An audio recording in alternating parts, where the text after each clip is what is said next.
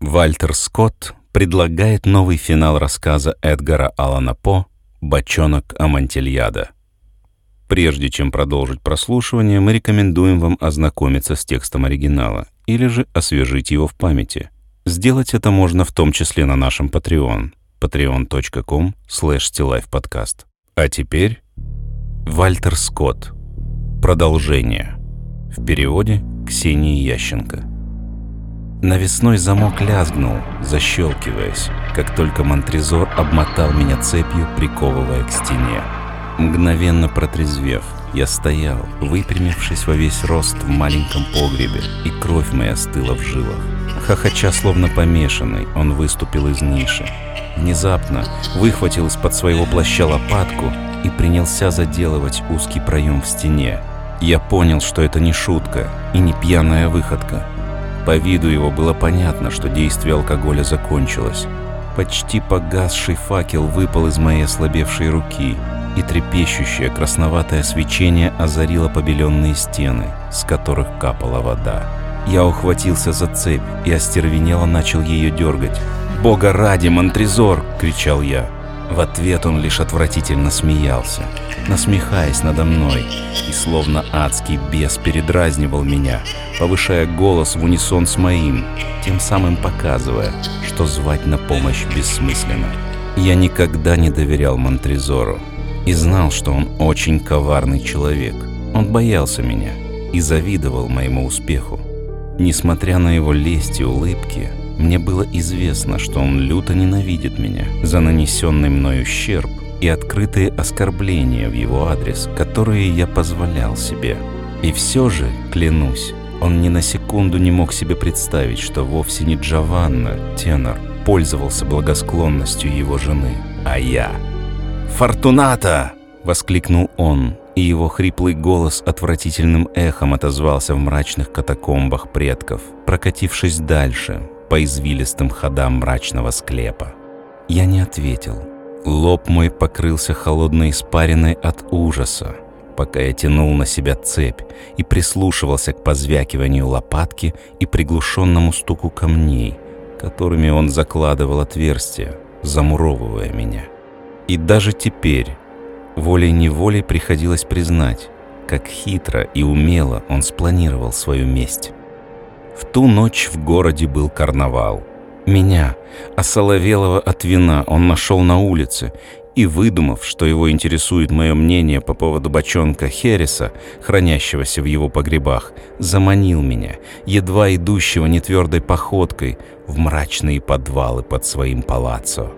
Он завел меня в эту узкую нишу в стене замка, решив живьем замуровать там, где никто и никогда не сможет найти меня. Умно, ничего не скажешь. Сейчас я уже и не вспомню точно, но я наверняка кричал и плакал, взывая о милости и пощаде, и мне совершенно не стыдно, если это действительно было так. Я припоминаю его слова и гнусные ругательства, и то, что работал он с большим воодушевлением и поспешностью, что компенсировало отсутствие особых умений. Но я всегда был храбрым человеком, и судьбе покоряться я не собирался.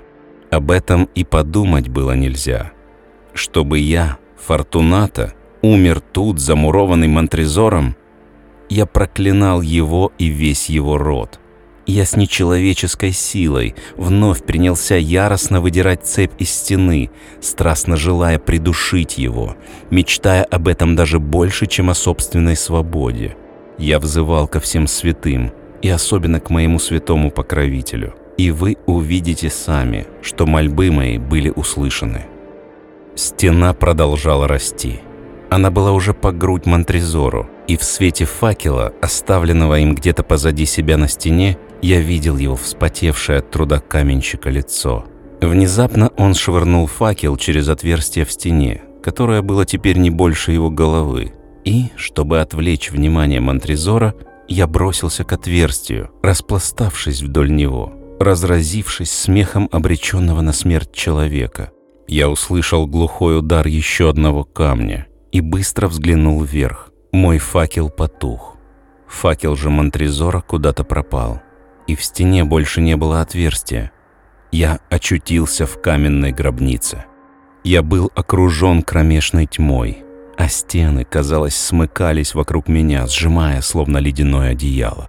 И вокруг царила непроницаемая тишина, такая же абсолютная, как и темнота. Я вскочил. Тишина, тишина абсолютная, полнейшая, нарушаемая только моим собственным затрудненным дыханием. Пресвятая Дева, а что, если цемент застынет раньше, чем мне удастся своим весом пробить хлипкую стенку, выстроенную его руками? Тогда мне конец. Я вслух воззвал к своему святому покровителю. К счастью, я обладал физической силой двух человек. Я принялся тянуть цепь с неистовой силой. Я ухватился за нее обеими руками и дергал со свирепой решимостью. Я не собирался так умирать. В отчаянии, совершенно обезумев от страха и ярости, я в последний раз предпринял яростную, ожесточенную попытку освободиться, дернув цепь с силой, от которой, казалось, затрясся весь палаццо. И вот, в результате этого чудовищного рывка, цепь оторвалась, наконец, от полусгнившего камня, к которому была прикреплена. Глаза мои затуманили горячие слезы счастья. Я торжественно поклялся поставить сотню свечей Пресвятой Деве Марии. Но это позже. В тот момент для благодарности не было времени. Лихорадочно упершись ногами в неровный пол, я изо всех сил навалился на стену, только что возведенную Монтрезором. Я как тигр бился за свою свободу. И, о боги, она подалась. Стена подалась. Как натянутое полотно под нажатием руки, она медленно прогибалась. Медленно, но неумолимо, выгибалась вовне и в конце концов рухнула. Через неровное отверстие я вывалился наружу, в катакомбы. Я был свободен. Как бы я ликовал, если бы Монтрезор оказался сейчас снаружи. Пусть даже его шпаге я мог противопоставить всего лишь кинжал. Кругом было темно. Но все же я различал слабый свет там, откуда мы пришли. Монтрезор, одержимый жаждой сладкой мести. И я, с затуманенной вином головой. Я помедлил, раздумывая. Может быть, отыскать его среди веселой уличной толпы и убить? Нет. Я рассмеялся, словно безумец, но рассудок мой был ясен. Нет. Есть способ получше. Неумело и поспешно я снова возвел стену, заделывая вход в то место, которое могло бы стать моей могилой, если бы я оказался слаб. Я присыпал новое сооружение старыми костями, Затем, спрятав концы оборванной цепи в карманы камзола, начал свой обратный путь к свободе. Моя нога наткнулась на какой-то маленький мягкий предмет, и я в испуге замер. Нагнувшись, я обнаружил у себя под ногами маскарадную маску Монтрезора и надел ее на себя. Я знал, что все его слуги ушли веселиться на карнавал, но все равно решил надеть эту маску, и она очень мне пригодилась. Я прошел через склеп – быстро и уверенно направляясь обратно через переход под низкими арками, тем же путем, каким шел сюда шатающейся походкой навстречу своей ужасающей судьбе. Вскоре я поднялся наверх и оказался в роскошных апартаментах своего лицемерного друга, залитых ярким светом множества огней. Но вокруг все было тихо. Ни звука, ни шороха.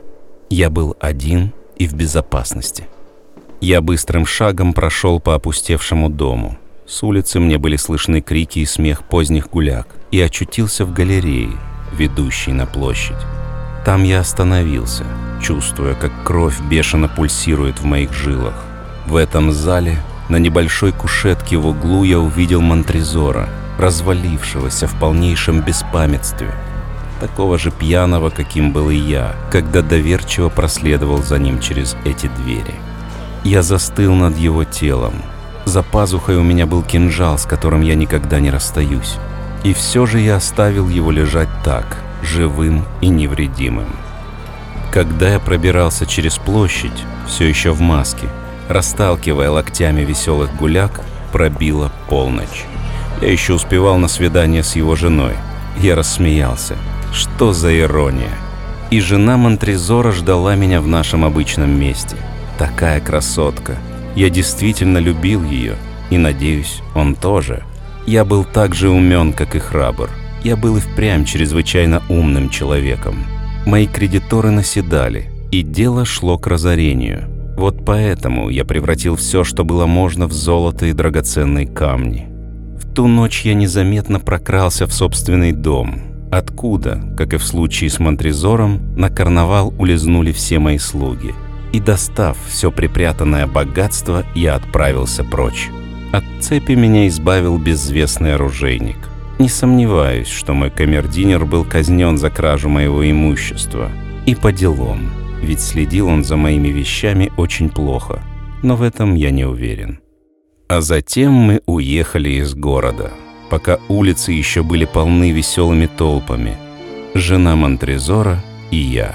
И отправились в Англию, где вместе прожили долгую счастливую жизнь.